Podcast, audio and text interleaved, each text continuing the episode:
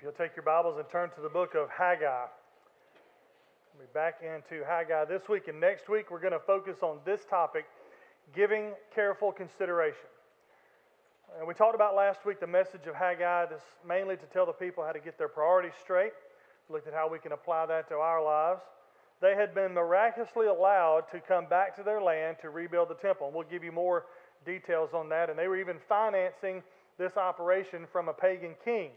Uh, however, they encountered resistance to the mission, so they quit working on the house of God and they went to work on their own houses. In other words, they took the priority away from doing what God had called them to do, what He had sent them to do, what He had provided for them to do, and he, they started putting the priority into what they wanted to do.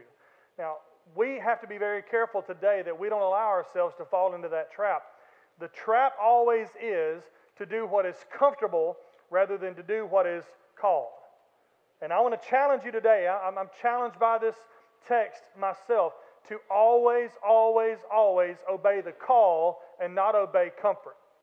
Comfort will talk you out of doing things that you are called to do. Comfort will talk you into taking days off, taking uh, opportunities for granted. Comfort is the enemy.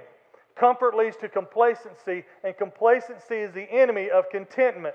Contentment is knowing you're in the purpose of God, knowing you're in the will of God, knowing you're in obedience to God, and living that out in everything that you do.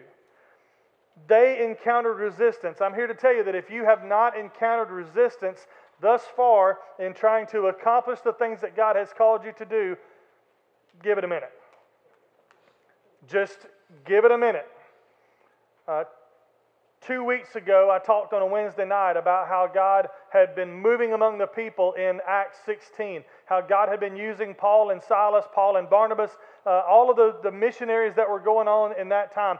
God had been using them powerfully. And what we see is when God moves powerfully, the enemy comes alive. He just comes, he, he gets uh, invigorated and he comes in and he tries to take apart what God's doing. He tries to cause dissension and, and problems and distractions, and, and, and we have to be prepared for it. They were not. They, I guess, uh, I don't know how they got to this mindset after 70 years in exile, but I guess they thought, okay, we're going to go back and we're going to rebuild the temple and everything's going to be perfect and we're never going to have any problems. We're never going to have any uh, people come against us. We're never going to have any doubts or fears. That's just simply not how this world works. Take note here. Our adversary doesn't care about us building our kingdom with a little k. You can build all the little k kingdom that you want to build, and he will be happy to allow you to do it. But he doesn't want you to participate in the building of God's kingdom, big K. When you start participating in big K kingdom activities, you get on the radar of Big Red. You get on the radar of our adversary. By the way, you also get on the radar of your flesh. If you're not careful, your flesh will do the work that Satan himself would like to be done. Again, that's that comfort monster that comes in and tries to get you to turn aside from the mission that God has put you on and only do the things that you feel like doing. Today, I want to look at the commands that God gives them after this priority discussion in verses 1 through 6. And I want us to talk about what those priority problems result in and what He commands them to do. And then next week in part two, we're going to see the result of their lack of obedience and then their response to God's correction. So, if you would, let's stand. I know we just sat down, but what an amazing time of worship. It's good to have Grayson back. Amen. Does a great job. Our worship team, there's, there's just second to none. I could not be more thankful for the effort that he and all those who support our worship ministry put in each week. Before we read this morning, I also want to take this just one second to say thank you, veterans. Uh, we, we are able, it, it's, it's not uh, it's not lost on me that we get to gather today and worship in freedom primarily because there were men and women over the years who've been willing to stand in the gap for our freedoms. Thank you, veterans. We appreciate you. Let's turn our attention to the text now. Haggai chapter 1. And look, let's back up and look at verse 6. So, so in verse 5, he uses this phrase. We mentioned it last week. Think carefully about your ways. And then in verse 6, he tells them, You've planted much, but you've harvested little. You eat, but you never have enough to be satisfied. You drink, but never enough to be happy. You put on clothes, but never have enough to get warm. The wage earner puts his wages into a bag with a hole in it. So, this is the indictment against the people. There's a lack of contentment. They, are complacent in their comfort. They're not content in doing the mission that God has given them to do. Verse 7, he says this again. The Lord of armies says this Think carefully about your ways.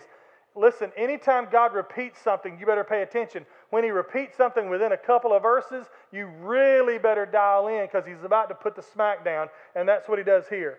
He tells them in verse 8 here's the mission go up into the hills, bring down lumber, and build the house. What house? The house. Not a house, not my house, not their house. He says build the house. He's talking about the temple, his house. And here's his promise, and I will be pleased with it and be glorified, says the Lord. Let's pray. Father, speak today through your word, through your flawed servant, for the glory of your Son Jesus. We it in his name. Amen. You may be seated. Two verses, two points. Simply today, I want us to look at what he says here. Number one, he says, Put your heart on your roads. Now, now you're saying that's not what he said. What he said in the text, think carefully about your ways. The most literal translation of that from the Hebrew is put your heart on your road. You could also say, set your heart upon your ways. This was an idiomatic figure of speech used in the Hebrew, and they would have known what it meant. It would be like us saying, hey, you better get your mind right. Hey, you better dial in here, get focused. Hey, hey, right here, pay attention. He's, he's telling them, he's challenging them to get out of their comfort and to return to what he had commanded. Get out of their comfort and get back to the mission that he had put them on. He tells them this because they had gotten so wrapped up in their busy lives, they had forgotten what was most important. They had began, begun to put comfort ahead of calling. Now, I love these little statistics like this. An average bullet travels between 500 and 1,000 miles per hour. Did you know that? Some of y'all did. Listen, uh, some of these hunters in here, I know that Neil knows every, every statistic on every round of ammunition that he shoots. He knows how far it drops in 50 yards and 100 yards and, and the feet per second and all those kind of things. That's an amazing thing to me to think about something going 500 to 1,000 miles an hour. Okay? But, an, excuse me, an F 22 Raptor is capable of flying at speeds of 1,200 to 1,500 miles per hour. So think about this an F 22 Raptor can go triple the speed of slower end bullets. That means that that F 22 travels at 20 to 25 miles per minute. That's quickness. Excuse me. If you're going 25 miles a minute, how long does it take you to get really bad out of sorts, really, really far off track? Uh, when I'm watching my GPS, if I'm driving 60 miles an hour, I've got time to make corrections if I get off, uh, you know, take a wrong turn or take the wrong exit. But if I'm traveling 25 miles a minute, I'm going to be way past my, my destination before I figure out that I've gotten off course. That's why we have to pay attention because I'm here to tell you 1,500 miles an hour is fast, but it's still not as fast as life moves. Some of y'all have not lived long enough to appreciate that. The older I get, the more I realize how fast time actually moves. I, I was shook this morning when I, I, looked on stage when I came in, and, and my daughter is standing next to Allie Walters singing on praise team. Uh, Allie was younger than Laney is now when we got here. And now she's a mom and a wife, and it, it blew my mind it, feels like Laney was a toddler when we got here. If you ask Grayson, she was. Grayson has it in his mind that when she got here, she was like four. That's not, that's not how old she was. But, but I'm telling you, the older I get, the, listen, it seems like the last 10 years have been like that. It just seems like it's, it seems like it's lightning fast. If we don't pay attention to the way we live, the speed of our modern lives will cause us to travel a very long way in the wrong direction. We have got to take a minute. We've just got to take a breath once in a while and examine what's going on. I think sometimes we miss the goodness of God because we're so busy trying to keep up with the pace of life. We're so focused on the next. Can I just tell you, I did that. when I, when I got out, I did a year of junior college. My grades were not great. I was working nights trying to pay for school. My, my grades were, were not good, and, and I, I, knew I was not living a sustainable life. I, I could not continue the rate that I was going. And so I went in the military, and I spent four years in the Navy, and, and I thought I had plenty of time in those four years to do some things, and I, I got complacent and I let time get away from me. And so then I got back out and I hurried and got through with my degree. And rather than really contemplate what God was doing, rather than, than really try to try to you know see what the best move was, I just immediately left and jumped into the workforce. And, and I didn't I didn't give any thought to anything other than I've got to hurry, I've got to hurry, life's passing me by, I've got to hurry. And now that I'm 51, I, I start looking back and going, man, why was I in such a hurry? And, and, and it's much more important that we think about that when it comes to living for Christ. I was just living for me, and I should have paused. I should have taken more time. Now that I'm living for Christ, I really want to kind of marinate in what God is doing in each moment.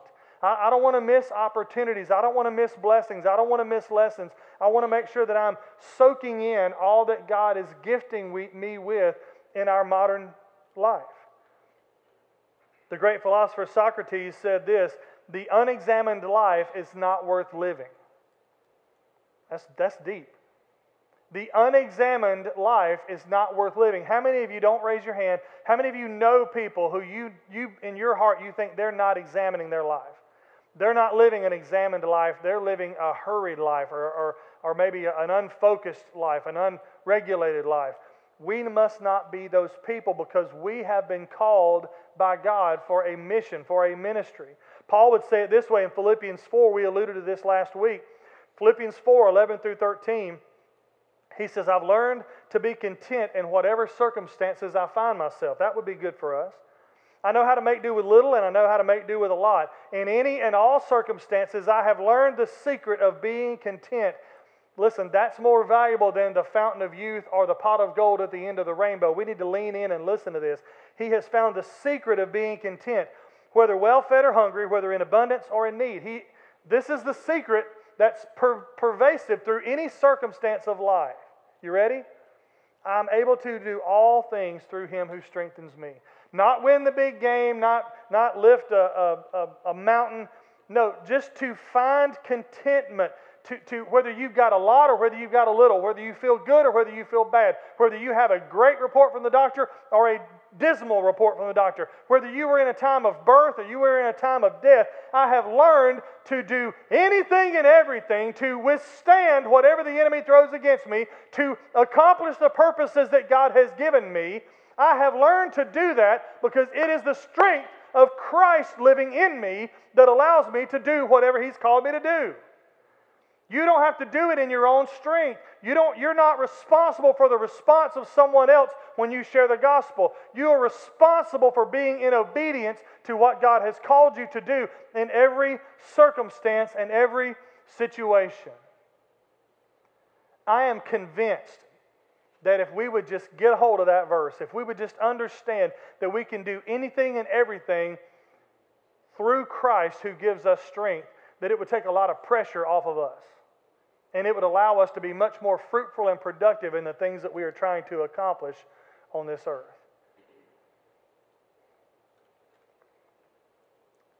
Put your heart on your roads. Number two, I will preface this by also giving you this caveat. I, I am from Florala, and so sometimes, sometimes the net comes out.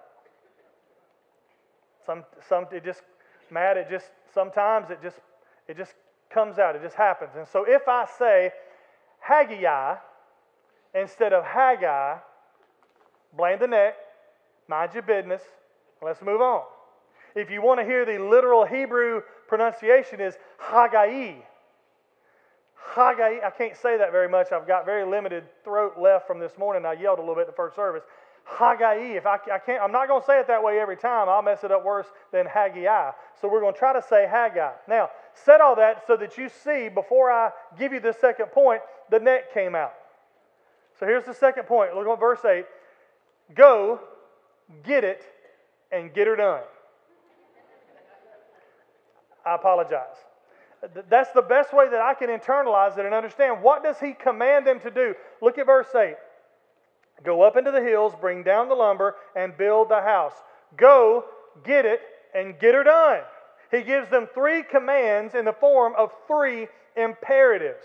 He says, Go up, number one, into the hills. Number two, bring down the lumber. And number three, get her done, build the house. What he's saying is stop talking about it and start being about it. There's a time to stop thinking and talking about what you are going to do and start actually doing something. You ever had anybody that was like that in your life that was all hat, no cattle? All sizzle, no steak? He's usually that guy will get you in trouble. You know what I'm talking about? He's that guy that, that somebody says something to you and then the guy walks off. He's, I tell you what, he would have talked to me that way. If I was you, I'd have told him something. Well, go tell him. There ain't nothing between you and him but air and opportunity. Chase him down. That big old rascal don't move that fast. Go tell him what you think of it. We have got to be people that get things done, not who talk about getting things done. Not woulda, shoulda, coulda people. We've got to be doers of the word, not hearers only. The great William Carey had a motto, and it is this expect great things from God, attempt great things for God. Expect great things from God, which we're good at. Amen. I think we're much better at the first part of this motto than the second part. Expect great things from God. We want a cosmic butler. We want a God who, who jumps when we tell him to jump, who comes when we tell him to come, who, who stops when we tell him to stop, who gives what we want. We don't want a God that we subser- are subservient to. We want a God who serves us. Uh, expect great things from God, but then we need to get ourselves in line with the second half. Attempt great things for God. I'm afraid sometimes we won't attempt anything for God, but we still want great things from God. See, they were waiting for a sign to resume building. The sign was they were there. The sign was given when they were miraculously allowed to return from exile back to their homeland and equipped and empowered to do what God had commanded them to do. I told you we are going to talk a bit more about how amazing and how miraculous this was. Isaiah wrote some 150 years before King Cyrus was around. All right, let, don't miss this. King Cyrus, who released the Jews and sent them back to allow them to rebuild, and we're going to read that in Ezra 1 in just a minute. Isaiah wrote about 150 years before King Cyrus. Listen to what Isaiah said. Isaiah 44 we're not going to read the whole passage, but 24 through, 4, through 28. But just listen to this. This is what the Lord, your Redeemer, who formed you from the womb, says I am the Lord who made everything, who stretched out the heavens by myself, who alone spread out the earth. Skip down to 28. Who says to Cyrus, how many years before? 150 who says to Cyrus, My shepherd, he will fulfill all my pleasure. And he says to Jerusalem, She will be rebuilt and of the temple its foundation will be laid. Then in verse 13 of the next chapter, Isaiah 45, he says, I have stirred him up in righteousness and will level all roads for him. He will rebuild my city and set my exiles free, not a price or a bribe, says the Lord of armies. 150 years before King Cyrus, Isaiah, speaking from what the Lord had told him to write, says, King Cyrus is going to get this done. He's going to get my people free. He's going to send them back, and it will get accomplished. That's what the Lord had said. Listen to Ezra chapter 1, verses 1 through 4. Listen to the fulfillment of the promises God had made through the prophet Isaiah. In the first year of King Cyrus of Persia, in order to fulfill the word of the Lord spoken through Jeremiah, we didn't even read that one. The Lord roused the spirit of King Cyrus to issue a proclamation throughout his entire kingdom and to put it in writing. This is what King Cyrus of Persia says The Lord, the God of the heavens, has given me all the kingdoms of the earth and has appointed me to build him a house at Jerusalem in Judah. Any of his people among you, may, be, may his God be with him, and may he go to Jerusalem and Judea, Judah and build the house of the Lord, the God of Israel, the God who is in Jerusalem. Let every survivor, wherever he resides, be assisted by the men of that region with silver, gold, goods, and livestock along with the free will offering of the house of God in Jerusalem. That's what the pagan king wrote in an edict to allow them to be free and to go back and to rebuild the temple. They were looking for a sign. Some of us are looking for a sign. I wonder if God wants me to share the gospel with this person. I'm going to be real helpful for you today, okay? All of you looking for a sign as to whether or not God wants you to share the gospel, I'll be your sign. Yes, He does. Some of you are wondering if God wants you to be faithful in your giving. Some of you are looking at your checking account or your bank account, your 401k, and the economy and going, man, I just don't know if I can trust the Lord with my money. I'm your sign. Yes, you can. Some of you are wondering, hey, should I hold my kids accountable? Should I, should I, you know, do the things that God has called me to do regardless of what it costs me? There, there's all kind of different questions that you may have in your life, and you may be asking yourself, what should I do? Should I be, God, give me a sign. Hello. Here's your sign. Yes, if you woke up with a heartbeat this morning, God has you on mission. God has a purpose for your life. He promises that He will be pleased with their work and glorified by their work, but that cannot happen until they get the work done. And the same could be said for us. God will be pleased with your work and glorified by your work, but that can't happen until you get the work done. I know people who are what I call them is the iota people. Anybody know any iota people? Here's the iota people. Man, I need to get up. Anybody ever done that? Tell the truth. That alarm goes off and you reach over and hit it and you lay there and look at the clock and go, man, I need to get up. And then you slide back off into dreamland and you end up late for school or late for work.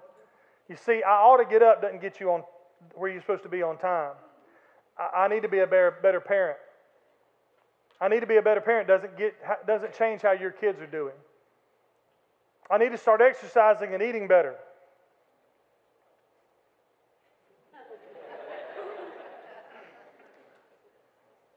I need to start doesn't make you healthier or thinner. I need to start reading my Bible doesn't get you closer to God. I need to give my life to Christ doesn't keep you out of hell. I need to get involved in the church doesn't get you discipled. These are the I iota people. Here's what I'll tell you in our vernacular. When I, when I was in the Navy, uh, I had buddies that were from up north, and they would always be confused by my vernacular, things that I would say. Hey, Cobb, you always say you're fixing to do something. What's broken? What, what exactly are you fixing? Well, I'm not fixing anything. It's just what we say down in the South. We, I'm fixing to get up and go. I'm, I'm fixing to get me another cup of coffee. I'm fixing to. What are you, what, what's broken? What are you fixing? Here's what I'll tell you fixing to never actually fixed anything. Don't be an auto, person. You know, I ought to quit looking at this on the internet. You know, I ought to quit thinking these negative thoughts. You know, I, I, I ought to stop saying negative things about people. You know, I, I ought to go apologize to that person that I know I have wronged. I ought to go to that person who has wronged me and let them know that they've wronged me and try to make amends and try to try to get over this bitterness that I've got. I, I ought to get closer to Christ. I ought to read my Bible more. I ought to pray more. I ought to be a better parent. I ought to be a better spouse. I ought to be a better kid. I ought to do better in school. I ought to study more. Stop talking about it and start being about it. Don't be an ought to person. God lays out in verse 8 the job He's given His people that Haggai will address. He says, Go up into the hills, bring down the lumber, and build the house. He gives directives with directions, and He did the same thing in Matthew 28 18 through 20. He says, All authority has been given to me under heaven. Therefore, go make disciples. Go where? Go! Some of y'all need to quit trying to twist God's arm and get Him to give you specifics and start getting to work. I don't know where God's sending me. Did He send you to Walmart? Go make disciples on your way. I don't know. Maybe God's called me to missions. Maybe He is. Listen, if you want to be a missionary and you won't share the gospel in your home, your workplace, your school, your neighborhood, miss me with Mr. Missions, okay? God is calling you to missions. He's calling all of us to missions. Next door missions, in home missions, in school missions, in cubicle missions. Get to work, get social media mission minded. I used to get frustrated. I'd see people want to go on mission trips around the world. I'm like, you ain't shared the gospel in Mobile. Why do you have to go to Venezuela? Well, I just feel the Lord's called me to Venezuela. No, you just think it's sexier to get on a plane and fly somewhere. If you won't share the gospel with your neighbor, stop trying to go share it with everybody else. Share the gospel. Go ye therefore. That's the command. That's the directive. The directions are Judea, Samaria, uh, the othermost parts of the world. Eventually you get there, but get busy in your Jerusalem. Here's the question If God was furious with his children then because they weren't doing the job he sent them to do, how do you think it's going to go for his children now if we're not doing the job he sent us to do? God didn't tell you to come here to Mobile and build a temple. He told you to go make disciples. By the way, that's a lot harder work than building a temple. You're going to get just as much, if not more, of the adversary coming against you if you're trying to accomplish that. That doesn't change the mission. That doesn't change what God has called you, clearly commanded you to do. Again, I, say it all the time. I'm going, to, I'm going to be a broken record. I'm going to repeat it again today. He has told us three things in Scripture that are unequivocal. They are not deniable. They are not confusing. They're not mysterious. He has given you three things to do love God, love people, make disciples. The Great Commandment, the Great Commission, you can hear it in three things. Stop trying to overcomplicate it. Stop trying to make it something it's not. Love God, love people, make disciples. That's it. That's your job. If he was mad at them for not rebuilding the temple, which was their mission, how mad is he going to be at us for not loving God, loving people, and making disciples?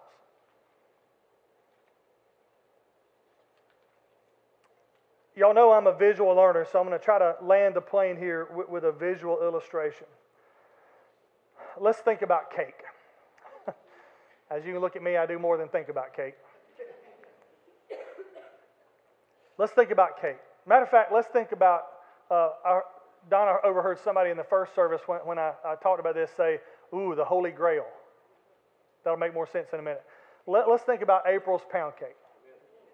The world famous April's pound cake. I believe what Rick Burgess said was it's like angels came down from heaven and made a pound cake. How about this? I'm going to get the ingredients for the pound cake, okay? And by the way, I'm not giving you all of it, so miss me with that. She's not going to have time to send you the recipe today either. Flour, sugar, eggs, vanilla. I know those four things are in it. All right, there's other little secret ingredients, you know, 17 herbs and spices and all that. But I know those four things flour, sugar, eggs, and vanilla. So let's say that I get a, a cup of sugar, a cup of flour, couple of eggs, and a couple teaspoons of vanilla, and I bring them up here, and, and I come to you and I say, hey, you want some of April's pound cake? And, and I give you all those ingredients and just tell you, have at it. Anybody want to do that? Anybody want to put a, get a mouthful of sugar and flour?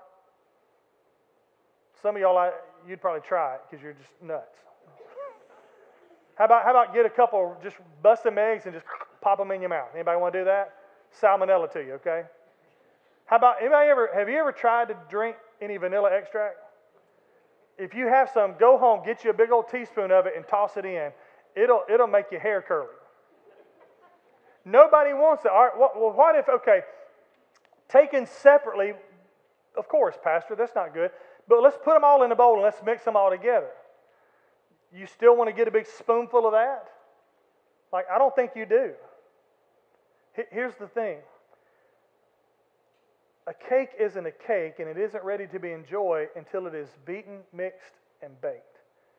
You've got to have the ingredients, you've got to have the right ingredients. But, but it's not good to eat until it's been beaten, mixed, and baked. Some of us want to be the cake, but we don't want to go through the mixing, beating, and baking. We just want to have our cake. God has given you all the ingredients for you to accomplish what He has for you to do. But those raw materials that He has gifted you with require dedicated obedience, a dutiful prayer life, diligent Bible study, and direct discipleship. But see, that's where we get lost sometimes. Yeah, but I'm not in for all that. That sounds like a lot of work. I don't want to do all that. I just want the cake. I've watched her bake these cakes, y'all. It's, it's a labor of love. There, there's a lot. Some of you ladies that have baked, it's not, it's not simple. You got that big bowl, beady, mixy thinger of my job that, that rolls around, and, and you got to, and when she gets done with all the ingredients and getting them all mixed together, somebody's got to clean that bowl. And that, I feel like that's where God has called me at this time. But see, God has given you all of those ingredients, but each of those ingredients to its own would be disgusting to try to eat. But with dedicated obedience, a dutiful prayer life, diligent Bible study, and direct discipleship, you can turn out like the pound cake. By the way,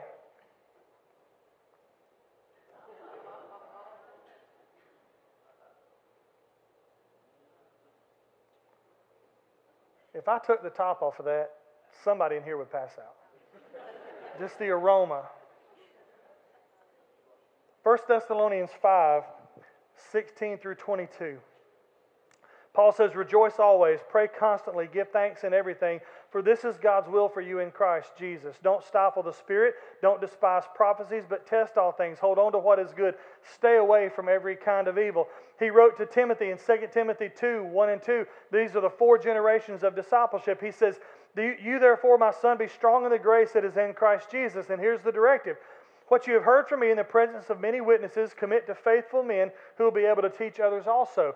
This is what he's called us to do. Uh, in, in 2 Timothy 2.15, he says, Be diligent to present yourself to God as one approved, a worker who doesn't need to be ashamed, correctly teaching the word of truth. Even once we have the right ingredients, it may require some additional agitation and applied heat through the trials of life. Don't be misled. God knows that. God has provided for that. Listen to James chapter 1, verses 2 through 4. Consider it great joy, my brothers and sisters, whenever you experience various trials, because you know the testing of your faith produces endurance. And let endurance have its full effect, so that you may be mature and complete, lacking nothing. You have to get that maturity has to come out. You, your, your testing of your faith produces the endurance. And you are going to need endurance if you're going to make it through this life, if you're going to make it through to the other side, if you are going to do something big for King Jesus, if you're going to be obedient to what He has called you to do, and you are going to take advantage of the opportunities that He has set before you, you got to let endurance have its full effect. You don't get mature without developing endurance. And neither one of those happen, neither one of those two things happen without going through some trials, some mixing, some beating, some baking. Some of us have got to get in the heat. We've got to stay the course and serve the Lord faithfully instead of letting the distractions of this life take our focus off of what He has for us. Here's what I'm here to tell you You've got to let Him finish the cake. He has given you some good raw ingredients. He has given you His Word to study. He has given you a church family to love and encourage you, to disciple you. He has given you a staff to pray for you and prepare things for you to help you grow in your faith. He has given you friends that will come alongside you and help you walk the road that He has commanded you to walk, to live in obedience to the call that He has put on your life. But sometimes you have got to stop rejecting the trials, stop rejecting the punishment, stop rejecting the fire, and just let God do His work to complete what He wants to do in you. Your raw ingredients are no good by themselves, but if you will allow the Lord to mix them, beat them, and bake them, you could become this cake. You could turn out to be something with a pleasing aroma to the Lord. You could turn out to be something that is tasty and delicious to God, where He would be pleased with your life. I want you to look at this cake. It's not perfect. There are some little places where there's some broken pieces, some fractures. There's some there's a little piece that fell off, and I took care of that before we brought it up here today. It's not perfect. And you won't be either. But if you will trust the Lord through every circumstance, every situation, if you will just fix your eyes upon Jesus, the author and finisher of your faith, who for the joy set before him embraced suffering and death so that you could have eternal life. God can do some amazing things in and through and for you, but you got to let Him finish the cake. You've got to stay the course. You can't let these momentary light afflictions, as Paul talks about them, get your eyes off the incomparable eternal weight of glory. You've got to stay the course. The invitation today is just simply this I want you to examine your priorities once again. And the, the title, Give Careful Consideration. Today, I want you to give careful consideration to these three things. Number one, have you surrendered to the Lordship of Christ? If you don't know Christ, you're never going to be a cake. You're going to get baked, but you're never going to be a cake. You're never going to be something pleasing to God. You're never going to be something that is a sweet aroma. You are just going to be a lost person who dies and goes to hell. You've got to surrender to the Lordship of Christ. Number two, are you fully surrendered in all aspects of your life? If you claim Christ, if you profess to be a follower of Jesus Christ, that you have submitted yourself, surrendered to the Lordship of Christ, are you fully surrendered in every aspect of your life? Here's what sometimes we'll do. Yes, I'm surrendered to the Lord, but, but not my checkbook. I, I, don't trust God with my checkbook. I, I'm worried about my finances and I'm worried about this economy and I'm worried about my retirement. You are not fully submitted and surrendered to the Lordship of Jesus Christ. Some of us, we don't want to sacrifice our calendar. We want to work around our own things that we like to do and not work around what God has called us to do. Sometimes we are more surrendered to politics than we are to the person of Jesus Christ. Sometimes we are more surrendered to, maybe you don't want to give God your internet browser. Maybe you don't want to give God your social media searches. Maybe you don't want to give God your TikTok or your Snapchat. Maybe you don't want to give God full control. I want you to hear me this morning as clearly as I can say this fully surrendered or not surrendered. You better get in or get out. There's no time for compromisers, there's no time for halfway Christians. You need to sell out for the Lord Jesus Christ, fully surrender to his lordship and whatever he calls you to do. And then finally, lastly, are you seeking the Lord's will for your life? If you have surrendered to the Lordship of Christ, and if you are fully surrendered in every aspect of your life, are you actively seeking the Lord's will for your life? Here's the thing young people, high schoolers, middle schoolers, college students, man, I wish that I had some kind of like divine insights on what you're supposed to do and where you're supposed to go and who you're supposed to marry and where you're supposed to live. I don't. Some of you middle aged folks, you're, you're, you're looking towards retirement now and you're, you're trying to figure out what that looks like. I, I wish I could give you something that says clearly, oh, I know exactly where God wants you to be and how He wants you to serve. And, and, and I, know, I know all the different ways that God wants to use you. I, I don't. Our senior adults, some of y'all are, are thinking about, you know, the, the closing of this chapter and, and what your, what your, you know, end of life is going to be. And I, I wish I could tell you how all that's going to go. We spent Saturday afternoon at a wedding, a beautiful service, the beginning of two becoming one, and, and it was awesome. And we left there and went over and saw Miss Johnny in, in hospice, and she's getting near the end of her journey, and it's, it's heartbreaking. I don't have all the answers, but there's a book. Here's what I have learned. The more I study this book, the less I'm concerned with my immediate future, and the more I'm concerned with honoring whatever God wants me to do. The more I study this book, the less of me I see, and the more of Jesus I want to be. But you got to be fully surrendered. You can't hold anything back. If you want to be the cake, you got to let God do the work with those ingredients He's put in you, and you got to let Him finish the baking. Would you stand with me? Again, I've, I've set out for you what the invitation time is going to be. You just need to decide if you're going to respond in obedience. If you don't know Christ and you need to surrender to Him, you can come forward today and you can say, Hey, I want to make Jesus Lord of my life. I want to recognize His authority. I want to submit myself to His Lordship. I want to follow Jesus all the days of my life. Maybe you're here and you've been a Christian. You know you've professed a faith and you were walking with the Lord, but you your relationship with Christ has grown cold. You've allowed problems and, and, and distractions to pull you away from Him. And you say, Today, Pastor, I want to make today a pivot point in my life where today I follow Jesus more strongly than I ever have. I want to rededicate my life to the Lord. You can do that today. If you need to join our church, move your letter, you can do all that stuff today. But specifically today, I want you to give careful consideration to what has God called you to do. If you are a professing follower of Jesus, how is God manifesting Himself in your life? How are you living a life that honors Him? Are you surrendered?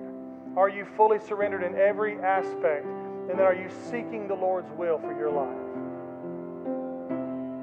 I'm going to say a brief prayer. If you need to come and pray, you need to come and make a, a profession of faith or join, join the church, all that stuff is fine. But right there where you are, I want you to think about your life. I want you to think about where you're pointing your life and ask yourself, am I lined up with what Christ would have for me to do? Am I fully surrendered to serve Him in whatever aspect of my life He wants to use me? Let's pray. Father, thank you for this day. Thank you for your grace and your mercy. Lord, I don't deserve what you did for me, but you called me out of my sin and my death and my darkness, and you have given me a life that I could never have hoped for. What a blessing it is to serve you, King Jesus. God, I pray that you would do that for someone here today. I pray that if there's someone here today without Christ, that you would draw them and call them and they would come to faith. God, if there's people here today that are, that are uh, complacent in their walk with Christ, I pray that today would be a day of stirring, a day of rededication and repurposing. God, you told the people in Haggai's day to build the temple. And now, Lord, you say that we are the temple. I pray you would help us to make the most of that, that glorious gift. Move in this service today, God, for your glory. We ask it in Christ's name. Amen.